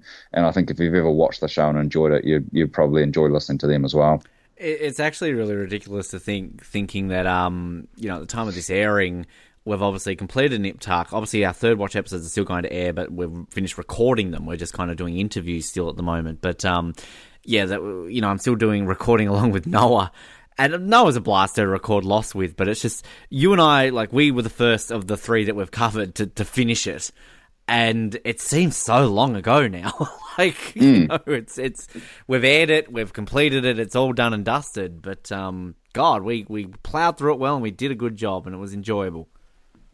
Yeah, and I think probably you know like it, it, it is one of those things about Survivor. It feels like it's never ever going to end, and you know like I, I guess what made things like Nip Tuck special is that they did end. You know, like there wasn't there was an end goal in sight, and you know, like I think probably at some point this this show Survivor is going to end, and we'll probably look back on seasons like this and go, actually they weren't that bad, and, and we had a lot of fun, you know, kind of talking them through. Um, but you know, like I, I guess in the moment it's kind of like you, you can get a little bit frustrated, but you know, there's there's always fun stuff to talk about along the way, and uh, you know, Nip Tuck you know, not every one of those hundred episodes was great to to talk about. Sal Perry comes to mind, um, and you know, like I reckon that like they should just trigger me by just having a, a, a character, a, a, contestant on Survivor called Sal Perry, and I would just go off the deep end. Um, listen to our Nip Tuck um, podcast if you want more detail on that joke. But uh, yeah, I mean, it, yeah, it, it, was a hell of a lot of fun, and yeah, definitely recommend you you have a listen if you haven't, and, and you've got any any passing interest in that show. Well, we might hear you again soon. Will it be Survivor or any of the other episodes? And who knows, we might get that Breaking Bad one off the ground. But Nick, always a pleasure. yeah. Thanks for thanks for being here again. Yes, thanks for indulging me, and uh, look forward to coming back and talking about this all sometime in the future. And a big thanks to Nick for joining us. I don't really feel the need to have to come in here and thank him. He's not a guest again, as I said just then. He's a co-host and a equal part of this show as I am, or as Colin as anyone is. So feels odd, but I did want to take this opportunity just to come in to close this out, just with a couple of these uh, questions, I guess, that were mainly directed at me. Because you know Nick is a very important man. Nick's got a life. Don't want Nick to sit there and twiddle his thumbs while I'm here answering questions that have been directed to me. And um, obviously, if you're tuning into here, Nick, you can just skip this part now. You don't care about me, so you've listened to the episode. Thanks for listening to uh, the Oz Network. I can't even remember what the damn show is called anymore. The Oz Network. Uh, so I'll just skim through some of these ones quickly. And I, again, as I said when we asked these questions with Nick, I, I really do appreciate everyone sending these in because you know it's it's great still that we have these you know great loyal listeners who have stuck with us through everything through all the changes and all this sort of stuff and realize it's been quite some time since we've uh, covered survivor significantly. Uh, remember we have covered survivor. Rossi billy colin uh, the whole gang have, have put together some great episodes over the years but uh, we're talking full-time really sort of stuff as we're trying to lead into a little bit more coverage. Anyway shut up ben. Answer the questions. Prudence says i'm very happy to see you have come out of retirement Ben. Uh, I don't know if I would have called it retirement, uh, more of a sabbatical, but uh, thank you, Prudence. Many thought you left Survivor forever. I'm glad that isn't the case. I'm happy that you can tick Amber and Yul off as people you have spoken to if you get exit interviews for season 40. Definitely the plan, Prudence. We um we we will be, you know aiming to get those again. Obviously, we were lucky enough to have them uh, for season 35 for Heroes, Healers vs. Hustlers, and also for Australian Survivor season 4 as well. Um, and to be completely honest with you, I mean, we've talked about over the years in Survivor. Exit interviews were never something we really aimed for because we were more about the long form interviews rather than the short form interviews. We kind of took that a slightly different angle when it came to eventually getting exit interviews for San Juan del Sur, which we were very much grateful for. And, you know, through failed negotiations, I guess you could say, between us and Channel 9 and CBS, kind of they fell apart. We kind of gave up on them again and sort of didn't really see the need for them. But then uh, the opportunity came about again for, for season 35. We took it on board. It was great. And then clearly, you know, around that sort of time, life changed and sort of we, we weren't in a, a, position to continue on with them. So we, we are hopeful that we can get them back. Our aim is to try and get them back as soon as season 39, of course, to kind of lead back through to season 40. But um, absolutely, uh, you know, I mentioned talking about doing Survivor full time again. And while it will never be to the lengths of that Survivor Oz was, I, I guess I mean the fact that, you know, we aim to bring you a weekly recap every week. Uh, and if that also then includes an exit interview as well, then by all means that will be it. So, and and a lot of that drive, prudence, absolutely, is to, is to speak to people like Amber and Yul, you know, winners who who I've personally never spoken to, and, and this show has never had on before. You know, it's so. Um, absolutely, that is a goal, and uh, appreciate your kind words there, Prudence. Thank you very much. Paul Dutch, uh, thanks, Paul, says, Good to have you back on the podcast, Ben. Should really say thanks for that part of it, not just for saying your name. Will you consider bringing back proper interviews for the All Winner season, like the Survivor Odd Day, Oz Days, and interview players when the season ends? It's a great question. I'm not opposed to it. Um, I mean, obviously, I guess since we ended Survivor Oz around Kaoh Rong. Um, you know, I, I, we we I couldn't even tell you off the top of my head what number. I think we were up to about 280, 290, and you know, there's been a good what more than 100 players come since. So there's clearly a lot of people we can go after and, and interview, but. It, it does also all come down to going back to what I was just saying that we're not going to go back to full time Survivor as to what we were. You know, um, at the end of the day, to use the old excuse about time, it, really does can, come down to time. Um, you know, Survivor Oz personally, I had a lot more free time on my hands where I could dedicate a lot more time to the show. Uh, and we had a lot of helpers who could also do exactly the same thing. But life happens. Uh, you know, I'm living in another country now. I, I have a full time job. Uh, I have a fiance now, a different one to the one from Survivor. Whole life changes, days of our lives, um, and it, it, it's very difficult to be able to kind of commit to sort of things. And I'm I've always said when it comes to talking about these things that I I'm, I'm always a person who likes to commit to things. I like to to put what I can into something and not just half heartedly give you a 20 minute interview with someone because that's all the time I've got that day.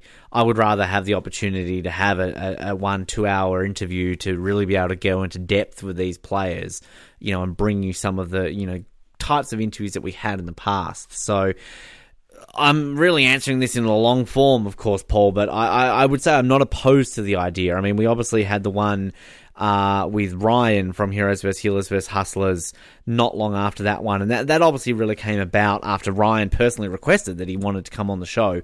So it's it's not something that we're ever opposed to. I think kind of a, an all winner season is going to definitely be a, a very different kettle of fish when it comes to these players. You know, obviously there's uh, you know, a large portion of that season we've had full interviews with these players before. A large portion of those players who have formed good relationships with our show and who would no doubt willingly come back on the show again to talk about it. Uh, so absolutely, we would look into that. So. Um, it's a, maybe it's a watch this space. I might say, Paul. I'm, I'm. This is why I did this separately at the end because I like to long wind answer simple questions. I could have just simply said maybe. Uh, Miranda asks me the question Ben, what is your take on Queen Reem, who has a huge following and is no doubt the best first boot of all time? I think we discussed this two weeks ago from memory, Miranda, when we had. Uh, Colin and, and Rossi on. I, I wasn't a Reem fan. I'm I'm really sorry. I'm really sorry that I'm not a Reem fan. Um, didn't like her. Uh, just I couldn't couldn't stand the the way she played the game and kind of how she was an edge of extinction. So um, yeah, sorry to disappoint. And look, as always, to, to play the devil's advocate, to be the suck up, whatever you want to say, I would not be opposed to having Reem on the show. I like speaking to players that I'm maybe not a fan of because they change my perspective. It's happened in the past. And again, to play the complete safe card here, it's nothing personal against Reem. It's what I saw on an edit. But yeah, was not a fan. Um, and it's tricky when you refer to her as a first boot because this is the the difficulty with Edge of Extinction. You know how like do, is she a first boot? She was first voted out. Does that make her the first boot? I would argue no. That would be Wendy or um. Yeah, I've gone blank on the other guy's name already. This is our problem with these last few seasons. Uh, June. Hello, June. Uh, firstly, I'm so happy to see you back, Ben, where you belong with Survivor. Thank you. I would think I belong in Australia, but I'm in New Zealand. But hey, bad joke. Thanks for helping me access your old interviews through email. My pleasure, June. I, I know who you are now. Absolutely. We spoke on email. Great. Uh, I hope you will be bringing the winners who are not chosen to be on your show uh, to recap season 40. Uh, I'm guessing you mean chosen not to be on season 40. I'd love to hear from the people like Tina, Richard, Vecepia, Todd, or Mike. If we can't have them on our screens, we can have them on our podcast. Three cheers for Ben Waterworth for his Survivor return to podcasts. I'm ready. Uh, thank you, June. Uh, and I'm I'm very glad that you've got those uh, episodes working. So thank you very much. And just just a quick mention, just before I answer your question, June, that anyone listening who maybe does want to hear an old episode, by all means, shoot, send us a contact. Uh, contact us on our our website. That's what they're called, Ben, the, the OzNetwork.net, uh, or email us at the OzNetwork at hotmail.com because while we are going to be putting them up in Flashback, uh, Flashback Friday, our new segment, we I do have them readily available online. There is actually a, a backup feed that we did make to make sure that we didn't lose these episodes online for situations like this. So June reached out and sort of had commented on the very old Survivor Oz page, which again is still available, survivoroz.wordpress.com. It kind of feels very ancient now going back and looking at it. Really, it's still discussing like what can we expect from the you know the return of Australian Survivor. Um, and June had commented on a, on a post, wanted to access these interviews, and sort of long story short, I was able to provide her with some links of some of the old episodes. So by all means, anyone listening, if you do have a request that we're not getting to on Flashback Friday, please contact me uh, or the show, and we will definitely go out of our way to do that. But to answer your question, June, Um, that is a plan. I I very much would like to get as many of them on. And I look, it's not just going to be me. Uh, it's not just going to be Colin. It's not going to be anyone on this show. It's going to be all the shows. You know, Rob has a podcast. You know, all the other Survivor podcasts out there are going to be having the same idea.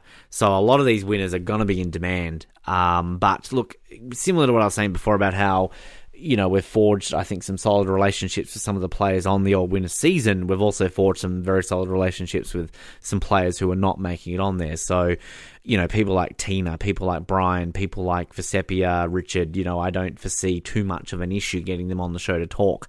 So, um, absolutely will be the plan. Similar again to what I said in regards to sort of interviews and sort of full time. Like, it's, it's not going to be a case where we're going to have like a, a weekly recap with a player and a weekly recap with Colin and myself. It's it's mainly probably just going to be one per week, and one week it might be just Colin and I discussing it. Then the next week we might have Vecepia if we can get her and people like that. So. Um, absolutely. And look, look, Todd would be great. It's been a while since we've had Todd on the show. Mike has never been on the show in a proper capacity, obviously only through um, interviews with him at, at events that we've attended. So, yeah, it would be fantastic to to get Mike on for a proper interview. Obviously, after everything that happened too, as well, a lot of that water's all under the bridge now. So, yeah, long time. And um, look, it's great to get like Fabio on. You know, I always enjoy talking to Fabio, uh, Bob. You, you, know, any of the winners that haven't been on before or have been on before, but yeah, who aren't on this season. So, really, I'm, I'm hoping a lot of people have tuned out to this end because it's just it's very long-winded answers here. Um, so I might just some of these ones actually now aren't necessarily directed at me, but I, I skimmed over these last few questions. Lou, I have a suggestion for a future podcast episode. Oz Network making up their own winners season cast, debates, and picking ten men and women would be so fun if you did it in the style of your past rankings with vetoes and all. That would be fun. Great idea, Lou. Not opposed to the idea. I will definitely. Uh, you know, recommend that. That can definitely be something we can do uh, in the coming weeks or months in the lead up to season 39 and 40 as well. Craig Lowe again. Hello, Craig, You're a long time listener. Um, it is sad. This could have been one really to uh, bring up to Nick, but I don't think I asked this one because I think we sort of discussed this one. It's sad New Zealand survivors arrested for now. I find it interesting that they base their seasons on location without going themed, unlike other international ones, Australia and USA recently. If it returned, uh, you see it? Will you see it going to themes without a new location? Um, look, probably could have raised that with Nick. Look, I personally think that location is better than theme, but hey, you know, theme is the flavor of the month, isn't it, for Survivor? So who knows? Uh, and the final one here Henry Bean says With the talk of Australian Survivor shooting two seasons this year, and likely returning next year in February. What are your thoughts on two seasons a year? Will production lessen the day, shooting 100 days a year for two seasons back to back seems crazy. That's 50 episodes of Australian Survivor a year.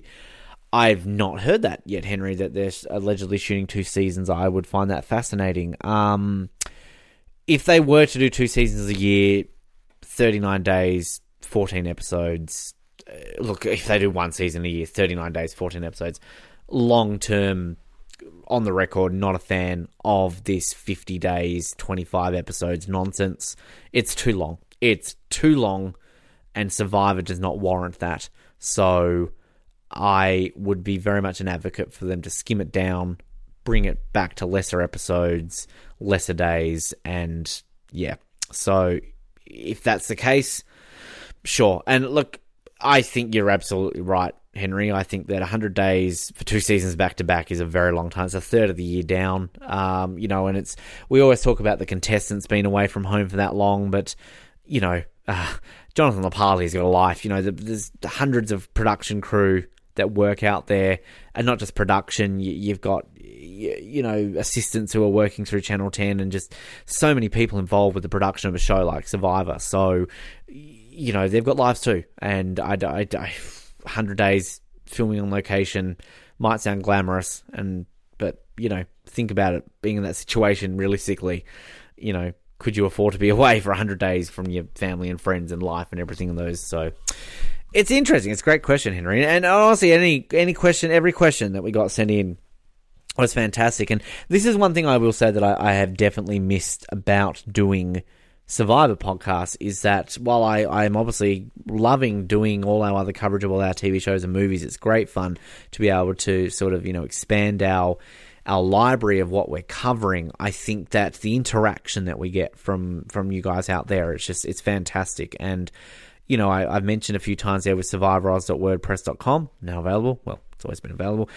Um, that I, I did go through it recently and kind of just, I was in awe at the content that we used to produce and just the, the collective, you know, work that our entire crew at Survivor Oz put together and, and the feedback we got. You know, it's kind of, it's crazy to think that that product was out there at a certain point in, in all our lives. And I'm forever grateful that, you know, I was involved in that. So for anyone who's still listening and listening to me dribble and, you know, rabble on this bullshit that I'm rabbling on right now, um, it's it's a joy to have you guys still on board and, and send me messages, send Colin, send anyone messages on this show and, and really, you know, engage with us. Uh, and I would it would be fantastic if anybody listening to this show you know, who maybe just stuck around for Survivor and kind of does ignore our other episodes because you're only here for Survivor. You know, it would, it would, as Nick said, you know, it's it's a lot of fun doing these other shows, and it'd be great if you gave them a listen because I'm sure there's a movie we've covered or a TV show that we've covered at some point that you've watched, and just give it a give it a give it a go. It's fun. If you like the style of show that we put together for Survivor, it's exactly the same. You know, we, we talk, we rant, we go on stupid points, we make dumb comments, usually by me, and we have a lot of fun. So, yeah, I, I've been speaking here now for how long? I don't even know. A good old 15 minutes added to the end of this podcast, and you're probably going, Ben, shut the fuck up. I want to go to bed. Um, to, to date this episode for you folks, it is 11.17 on a Tuesday evening. I am on location right now in a little town called Te Anau in New Zealand. Uh, it is on the west coast of the South Island near uh, near the Fiordland National Park, a very picturesque part of this country. Sort of, um, you know, working up here for the week on my full time job. And I'll be absolutely honest with you, I've had an absolute shitter of a day. My beloved Toronto Raptors lost game five today by one point. And obviously, by the time this airs, we will know whether the Toronto Raptors have won the championship or have choked and have lost the championship. So I'm hoping that if I ever listen to this episode on the day it is released or in the future, that I can be a happy Ben and not a sad Ben. So I please do ask that if you're going to message and troll me, like. no, I just gave you an idea now. So I'm just I'm just giving you an, uh, a reason why perhaps I'm sitting here rambling at this time of night after you've long tuned out. But anyway, thanks to everyone for tuning in. It's been a lot of fun bringing you these three episodes uh, over the last three weeks. It was just something we thought we would do to kind of, you know, test the waters a little bit of our Survivor coverage, give a bit of a feeler out there. Because um, outside of all the other shows that we're covering, you know, Survivor is still around. We're still passionate Survivor fans and we realize it's our roots and we definitely still want to be able to provide coverage and and personally i'm sort of back on the horse so stay tuned for some exciting stuff coming. Uh, hopefully in the coming months in the lead up to Island of the Idols or Island, whatever the hell the season, season 39, whatever it's called. And yeah, it's an still say it's an exciting time to be a Survivor fan in the lead up to uh, All Winners. So yeah, keep on listening, keep on getting involved, and uh, thank you again. I keep saying thank you. God damn it, Ben. Like us on Facebook, follow us on Twitter, we're on Instagram. Subscribe on all the relevant podcast channels, wherever good podcasts are sold. Uh, Instagram is not one, iTunes, that's what I was trying to say. And uh, Spotify, Stitcher, Google Podcasts. And you can also leave us feedback. Please, by all means, if you listen to this show and you are one of the many people that have sent in a listener question and you are still, right now, sitting here listening to my voice, go on and on and on and on I implore you, I plead with you, I ask you from the bottom of my heart to go to iTunes, to go to these services, leave us a rating, feedback. All you need to do, click on the five stars. Then you can click on a couple of words. Ben wouldn't shut up, but I love the podcast. Or fuck it, one star, shut up, Ben. The Raptors suck, go Warriors. Like, whatever. Like, you can do any of those in whatever order. The point is, we would very much appreciate if you could leave us some feedback, because by leaving feedback, it does actually expose the podcast more and more out there. It enables us to get a little bit more out there on things like the featured pages on iTunes, the What's Hot pages. All of a sudden, there's some algorithms that go, boom, a lot of people interacting with this show. Must be a decent show to listen to. So, uh, obviously, it would be very much appreciated from our end that if you appreciate us, share the love, help us get out there a little bit more. And it's a nice round circle of love being shared around constantly. And we be able to provide you more content as well because it shows us that people are listening. We know that you want to hear from more from us. Probably not more from me. I'll bugger off back to Invercargill and you can listen to Nick and Colin and all the people that actually talk sense. So yes, please do that. Thank you very much. And we love you. I don't know where where I'm this is why I don't do these by myself because this is what happens. I just talk shit. Thanks for tuning in. Keep tuned into the Oz Network. Great episodes during the week. I'm going. My name is Ben. The tribe has spoken. Good night. Thank you for listening to the Oz Network. Don't forget to subscribe to get new episodes delivered to your speakers every week. For more information, hit us up at theoznetwork.net.